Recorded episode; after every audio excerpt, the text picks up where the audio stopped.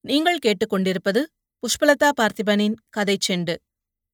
ஜெயகாந்தன் எழுதிய ஒரு மனிதன் ஒரு வீடு ஒரு உலகம் அத்தியாயம் முப்பத்தி ஒன்று துரைக்கண்ணு வரும்பொழுது விளக்கு வைக்கும் நேரமாகிவிட்டது. நேற்று போலவே ஹென்றி திண்ணையில் உட்கார்ந்து தெருவை வேடிக்கை பார்த்துக் கொண்டிருந்தான். தேவராஜன் அவன் அருகே உட்கார்ந்து பேசிக் கொண்டிருந்தான். ஹென்றியின் பக்கத்தில் துரைக்கண்ணுவின் குழந்தை உட்கார்ந்து தேவராஜனது காலியான சிகரெட் பாக்கெட்டை கையில் வைத்து பீத்தும் எச்சில் ஒழுகும் வாயில் வைத்து கடித்தும் விளையாடிக் கொண்டிருந்தது. மத்தியானம் சாப்பிடுகிற போதிலிருந்தே அந்த குழந்தை ஹென்ரியிடம் தாவி வந்து மடியில் ஏறி இலையில் கை வைத்து அட்டகாசம் புரிய இவன் ஒரு கையால் அதை மடிமீது இறுத்துப் பிடித்துக்கொண்டு துரைக்கண்ணுவைப் போலவே கொஞ்சம் கொஞ்சமாக ஊட்டியதிலிருந்து ஹென்ரியிடம் அந்த குழந்தை ஒட்டிக்கொண்டது நவநீதத்துக்கு அது ரொம்ப ஆச்சரியமாயிருந்தது.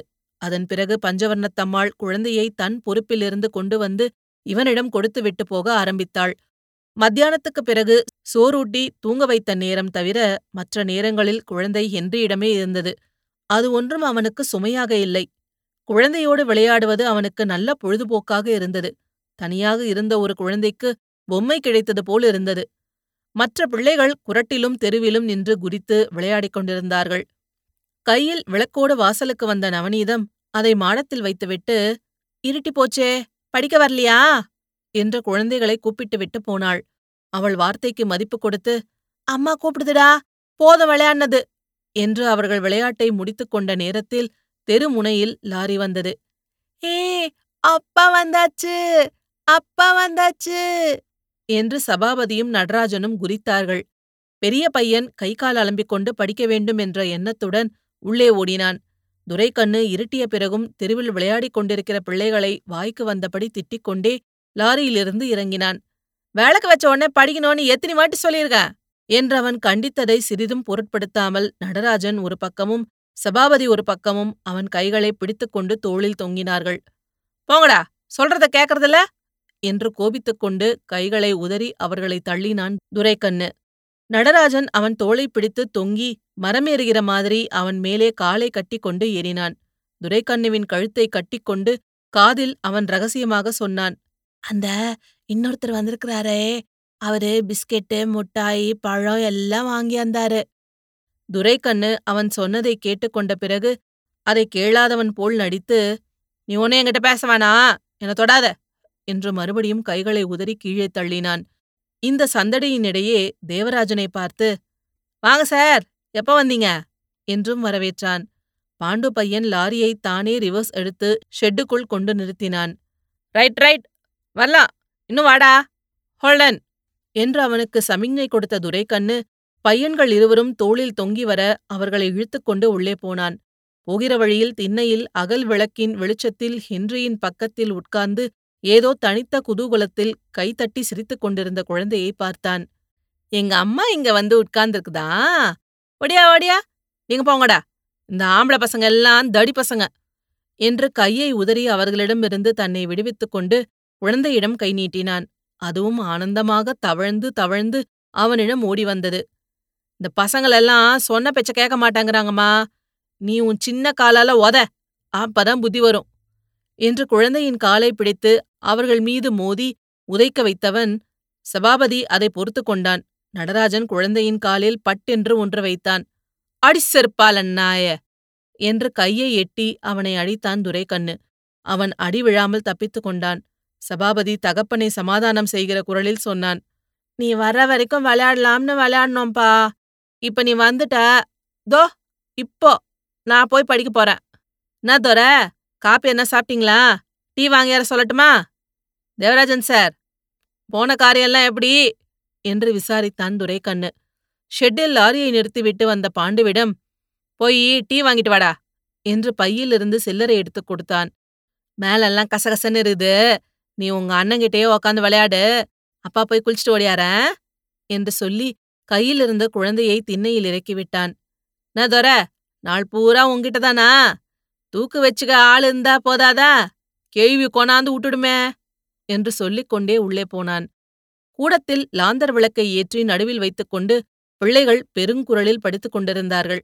தாழ்வார தூண் அருகே சாய்ந்து காலை நீட்டி உட்கார்ந்திருந்த பஞ்சவர்ணத்தம்மாள் குருட்டு விழிகளால் எங்கோ பார்த்தவாறு ஏதோ அவங்க வீட்டு ஐயாவின் நினைவோடு பக்கவாட்டில் வைத்திருந்த இரும்பு உரலில் வெற்றிலை இடித்துக் கொண்டிருந்தாள். துரைக்கண்ணு வந்தது கூட அவளுக்கு தெரியவில்லை.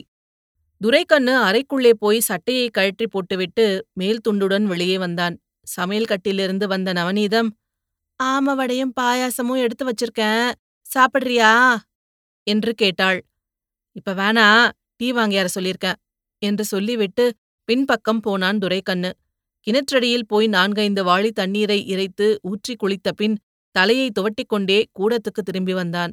கூடத்து சுவர் அலமாரியில் சுவாமி படங்களும் விமூதி விபூதி சம்புடமும் இருந்தன.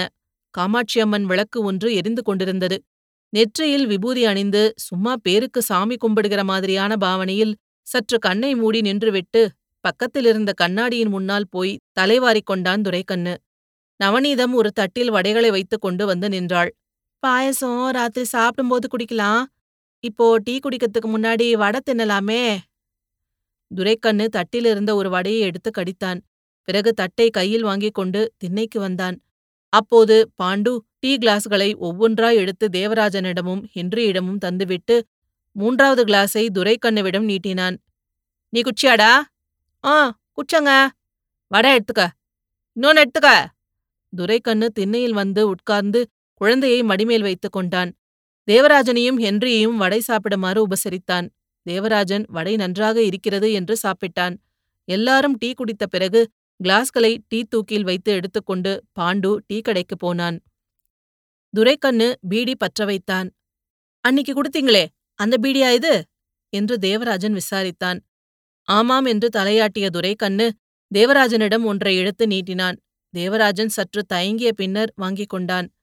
அன்னிக்கு ஒரு பீடியிலே நான் பறக்க ஆரம்பிச்சிட்டேனே என்று சொன்னதும் துரைக்கண்ணு சிரித்தான். அடடே இவர் சிரிக்கும்போது எவ்வளவு அழகாக இருக்கிறார் என்று தேவராஜன் நினைத்துக் கொண்டான்.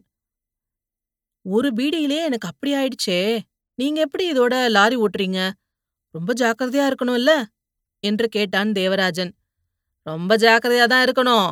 பீடி குடிச்சாலும் சரி குடிகாட்டியும் சரி லாரி ஓட்டுறப்ப ஜாக்கிரதையா தான் இருக்கணும். நம்ம ஜாக்கிரதையா இல்லாத போதான் ஆக்சிடென்ட்டுங்க நடக்குது. எல்லா ஆக்சிடென்ட்டுமே ஆனதுக்கு அப்புறம் அடடா கொஞ்சம் ஜாக்கிரதையா இருந்திருக்கலாமேன்னு தோணும். ஆக்சிடென்ட் நடக்காம இருக்கிறதுக்கு நம்ம ஜாக்கிரதை மட்டும் போதாது இல்லைங்க. நாம இருக்கிற ஜாக்கிரதையோட இருக்கணும். அதுக்கப்புறம் வீதி. ஆனா நம்ம ஜாக்கிரதையா இருக்க வேண்டியது முக்கியம். என்று திரும்ப திரும்ப அவன் பேசுவது மனித முயற்சி விதி என்கிற இரண்டு விஷயங்களில் எதற்கு அதிக வலு கொடுக்கிற மாதிரி இருக்கிறது என்று தேவராஜன் ஊன்றி கவனித்தவாறே பீடி பற்ற வைத்துக் கொண்டான். அவன் பயந்த மாதிரி அல்லது எதிர்பார்த்த மாதிரி இன்றைக்கு அந்த பீடியில் அவனுக்கு எந்தவிதமான அனுபவமும் ஏற்படவில்லை. ஒருவேளை இது கடையில் விற்கிற சாதாரண பிடிதானோ? என்று அவன் வெளிச்சத்தில் அதை பரிசோதித்து பார்த்தான். அது பிரித்து சுற்றப்பட்டிருப்பதால் சற்று பெரிதாகவே இருந்தது.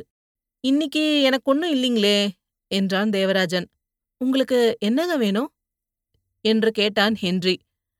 அன்னிக்கு இருந்துச்சே அது மாதிரி இல்லன்ற என்று விளக்கினான் தேவராஜன். ஹென்றி ஆங்கிலத்தில் சொன்னான். ஒரு அனுபவம் இன்னொரு அனுபவத்துக்கு தடையாகி போகும். தேவராஜனுக்கு இங்கிலீஷ் தான் புரிந்தது. துரைக்கண்ணுவுக்கு அதுவும் புரியவில்லை. அது எப்படி? ஒரு அனுபவம் இன்னொரு அனுபவத்துக்கு தடையாகப் போவது? என்று துரைக்கண்ணுவுக்கு புரிவதற்காக அதை மொழிபெயர்த்து கேட்டான் தேவராஜன். தொர சொல்றது சரிதான் என்று துரைக்கண்ணு அதை புரிந்து கொண்டது மட்டுமல்லாமல் அதை அங்கீகரிக்கவும் செய்தது இருவருக்கும் ஆச்சரியம் தந்தது. நீங்க அன்னிக்கு இருந்த நிகாவையே நினைச்சுக்கின்னு இருப்பீங்க. அதனாலேயே இன்னைக்கு இருக்கிறது உங்களுக்கு புரியாது. அதுவும் போக்கு விட்டுடணும். என்று அவன் சொல்லுவது இந்த பீடி குடிக்கிற விஷயத்துக்கு மட்டுமில்லாமல் எல்லாவற்றிற்கும் பொருந்தி வருவதை தேவராஜன் யோசித்தான். இன்னைக்கு ஒரு வேடிக்கை நடந்துச்சுதே என்று ஆரம்பித்தான் துரைக்கண்ணு. அவன் பார்வை எதிர்வீட்டு கூரைக்கு மேல் தெரிந்த பிறை நிலாவில் பதிந்திருந்தது. துர உனக்கு ஞாபகம் இருக்குதா? அன்னைக்கு லாரியில வர்றப்ப வாய்க்கால்ல ஒருத்தி முண்டு கட்டையா குளிச்சிட்டு இருந்தாளே. தேவராஜன் அதை மறந்திருக்க நியாயமில்லை. அவன் மனத்தில் அந்த சம்பவமும் சம்பாஷணையும் அப்படியே பதிந்திருந்தது. பொம்பளை குளிக்கிறத அப்படி பாக்குறியே என்று முகத்தில் அடித்தாற்போல் ஹென்ரியை துரைக்கண்ணு கேட்டதும் அதற்கு ஹென்றி புன்முறுவலோடு சொன்ன பதிலும் அல்லவா தேவராஜனை அவனோடு இவ்வளவு நெருக்கமுற வைப்பதற்கு ஆரம்பமாக இருந்தது? ஹென்றி கதை கேட்கிறவன் போல ம் ஞாபகம் இருக்கு சொல்லுங்க என்று தூண்டினான். துரைக்கண்ணு சொன்னான் அந்த பொண்ணு குளிக்கிறப்ப மட்டுமில்லப்பா எப்பவுமே முண்டுகட்டையாதான் தெரியுது. ஹைவேஸ்ல நான் ரெண்டு மூணு தடவை பார்த்தேன். நேத்து ஆலம்பட்டி கூட்டுரோடாண்ட வந்துடுச்சு குப்பன் டீ கடையாண்ட வந்து குந்திக்குச்சு. எல்லாரும் பைத்தியக்காரின்னு வேடிக்கை பார்த்தாங்க. அங்க திரிஞ்சுக்கின்னு இருக்கிற பொறுக்கி பசங்க அந்த பொண்ணை சுத்திக்கின்னு கலாட்டா பண்ணானுவ. நான் போய் ரெண்டு பேரை சீ போங்கடா நாயங்களேன்னு விரட்டி அங்க இருந்த ஒரு குச்சியை எடுத்து அவளையும் ரெண்டு அடி அடிச்சு விரட்டினேன் நான் அதை அடிச்சிட்டேனே ஒழிய நம்ம பாப்பாவை பார்க்குற மாதிரி தான் இருந்துச்சு எனக்கு. அதுவும் பாவம் ஒரு குழந்தை மாதிரியே பயந்துகின்னு ஓடிச்சு. அந்த பொண்ணு யாரு என்னன்னு யாருக்கும் தெரியல. டீ கடைக்கார குப்பம் இல்ல? அவன் சொல்றான் கொழுத்து போய் திரியிறா அவ. எவனாவது ரெண்டு நாள் கூட்டிக்கின்னு போனா சரியா போடும்னு. எனக்கெனவோ என்னவோ அதை கேட்டு ரொம்ப கஷ்டமா இருந்துச்சு. இன்னைக்கு சாயரட்ச வர்றப்ப அந்த பொண்ண இங்க நம்ம ஊராண்ட பார்த்தேன். ரொம்ப ஒய்யாரமா ஒரு மரத்து மேல சாஞ்சுகின்னு புளியங்கா தின்னுகின்னு இருந்தா. நான் லாரிய கொஞ்சம் தள்ளி கொண்டு போய் நிறுத்தினேன். பாண்டு பையனும் கூட இருக்கான். நான் லாரியில இருந்து கீழே இறங்கி நின்னு கை தட்டினேன். அவனும் திரும்பி பார்க்கல. அப்புறம் நானே கிட்ட போனேன். என்கிட்ட ஒரு புளியங்காய் கொடுத்தா. அப்பதான் நினச்சிக்கினேன் இவ ஒன்னும் கை தட்டினா திரும்பி பார்க்கற பொம்பளை இல்லைன்னு. ரொம்ப சின்ன வயசு. இஞ்சி மிஞ்சி போனா இருபத்துக்குள்ளதான் இருக்கும். எனக்கு திரௌபதி அம்மன் சிலைய பார்த்த மாதிரி இருந்துச்சு. பேச்சு கொடுத்தேன் நீ யாருன்னு கேட்டு. அதுக்கு என் குரலும் கேட்கல நான் நிக்கிறதும் தெரியல போல இருக்கு. எந்திரிச்சு நீட்டா நடந்துகினே இருக்குது. அது கைய வீசி நடந்து போறது இன்னும் அழகா இருந்துச்சு தெரியுமா? முன்ன ஒரு தடவை நான் ஒரு சாமியார பார்க்க போயிருந்தேன். அவர் ஒரு குளக்கரையாண்ட குடிசை கட்டிக்கின்னு குந்தி இருந்தாரு. அவர் வெளியே வருவார்னு ஜனங்க எல்லாம் காத்துக்கிட்டு நிக்குது. அவர் வந்தப்ப நானும் தரிசனம் பார்த்தேன். அவரும் அந்த மாதிரி தான் கோமணத்தை கட்டிக்கின்னு புட்டத்தை காமிச்சுக்கின்னு நடந்தாரு. இறங்கி அந்த குளத்து படிக்கட்டுல அந்த படிக்கல்லு அரை அடி அகலம்தான் இருக்கும். அதுல அந்த சாமியார் அதே மாதிரி தான் நடந்தாரு. அந்த குளத்தை ஒரு சுத்து சுத்தி வந்தா முக்கால் மைலுக்கு மேல இருக்கும். அந்த ஒரே படியில அவர் ஒரு மணி நேரம் நடந்து குளத்தை சுத்தி வந்தாரு. அந்த பொண்ணு நடந்து போறத பார்த்தப்போ எனக்கு அந்த நினப்பு தான் வந்துச்சு. அன்னைக்கு அந்த சாமியார் பின்னால எல்லாரும் கும்பிட்டுக்கின்னு போனாங்களே. அதே மாதிரி எனக்கும் இந்த பொண்ணு போறத பார்த்து கும்பிட்டுக்கினே பின்னால போலாம் போல இருந்தது. இந்த பாண்டு பையன் கூட இருந்தானா? நான் மனசுலயே கும்பிட்டுக்கினேன். இத பத்தி நீ என்ன வர நினைக்கிற? இதுவரை பிறை நிலாவில் பார்வை பறித்து பேசிக் கொண்டிருந்த துரைக்கண்ணு தேவராஜனையும் ஹென்ரியும் இப்போது பார்த்தான். அவள் பைத்தியமாக இருக்க வேண்டும் என்றான் தேவராஜன். ஹென்றி ஆழ்ந்த யோசனையோடு சிரித்து ஒரு பெருமூச்சுடன் சொன்னான் யோர் ரைட் அப்படி தெரிஞ்சா அப்படித்தான் சொல்லுவாங்க. தேவராஜன் ஹென்ரியை உற்று பார்த்தான். இவனால் கூட அப்படி திரிய முடியும். அப்படி திரிந்தால் நாமெல்லாம் இவனை பைத்தியம் என்று சொல்லிவிடுவோம் என்பதற்காகவே இவன் அப்படி நடக்காமல் இருக்கிறானோ? என்று நினைத்துக் கொண்டான் தேவராஜன். அவன் மனத்தில் அன்று கிணற்றில் அவன் நிர்வாணமாக குளித்த காட்சி நினைவுக்கு வந்தது. ஹென்றி சொன்ன பதில் தான் அவளை பைத்தியம் என்று சொன்னதை அவன் ஏற்காதது போல் தோன்றியது தேவராஜனுக்கு. அவள் பைத்தியமில்லையா? என்று கேட்டான். தன்னால் இல்லை என்று மறுக்க முடியாதே என்று துரைக்கண்ணு யோசித்தான். எதையும் அறியாமல் சொல்ல முடியாது. ஒரு மனிதன் நிர்வாணமாக திரிவதை மட்டும் வைத்து அவனை பைத்தியம் என்று எப்படி சொல்லுவது? அவர்கள் நடத்தை உங்கள் வழக்கப்படி. இண்டீசென்ட் என்று வேண்டுமானால் சொல்லுங்கள். ஆடைதானே நம் நாகரிகத்தின் குறைந்தபட்ச அடையாளம்? என்று ஆங்கிலத்தில் சொன்னான் ஹென்றி. துரைக்கண்ணு மௌனமாய் உட்கார்ந்திருந்தான். அவள் கொடுத்த புளியங்காயை சட்டை பையில் வைத்திருக்கிற நினைப்பு வந்தது அவனுக்கு. துரைக்கண்ணு சொன்னான் அவளை போல அம்மனமா நம்மாலையும் நடக்க முடியும்னா நாமெல்லாம் கூட அப்படி திரியலாம். நம்ம பொண்டாட்டியெல்லாம் கூட திரியலாம். ஆனா நம்ம அவ்வளவு ரீசன்ட் இல்லைங்களே? அவனுக்கு டீசன்ட் என்கிற வார்த்தை பொருள் புரிந்தும் சொல்லத் தெரியாமல் ஆனால் பொருத்தமான இடங்களில் அதை தவறான உச்சரிப்போடு ரீசன்ட் என்றே சொல்லிக் கொண்டிருந்தான். தேவராஜனோ ஹென்ரியோ அதை திருத்தவில்லை. நம்ம ரீசண்ட்டுக்கு தான் துணியும் வேணும் அதை திறந்து காட்டவும் வேணும். அவங்களெல்லாம் அந்த நிலையை தாண்டிட்டவங்க சார். நான் துரை சரிதானே? என்று ஏதோ சன்னதம் வந்தவன் போல் பேசிக் கொண்டிருந்தான் துரைக்கண்ணு. இத்துடன் ஜெயகாந்தன் எழுதிய ஒரு மனிதன் ஒரு வீடு ஒரு உலகம் அத்தியாயம் முப்பத்தி ஒன்று முடிவடைகிறது. இது போன்ற பல சுவாரஸ்யமான கதைகளை கேட்க கதை செண்டு சேனலை லைக் பண்ணுங்க கமெண்ட் பண்ணுங்க. மறக்காம சப்ஸ்கிரைப் பண்ணாதவங்க சப்ஸ்கிரைப் பண்ணிடுங்க. நன்றி.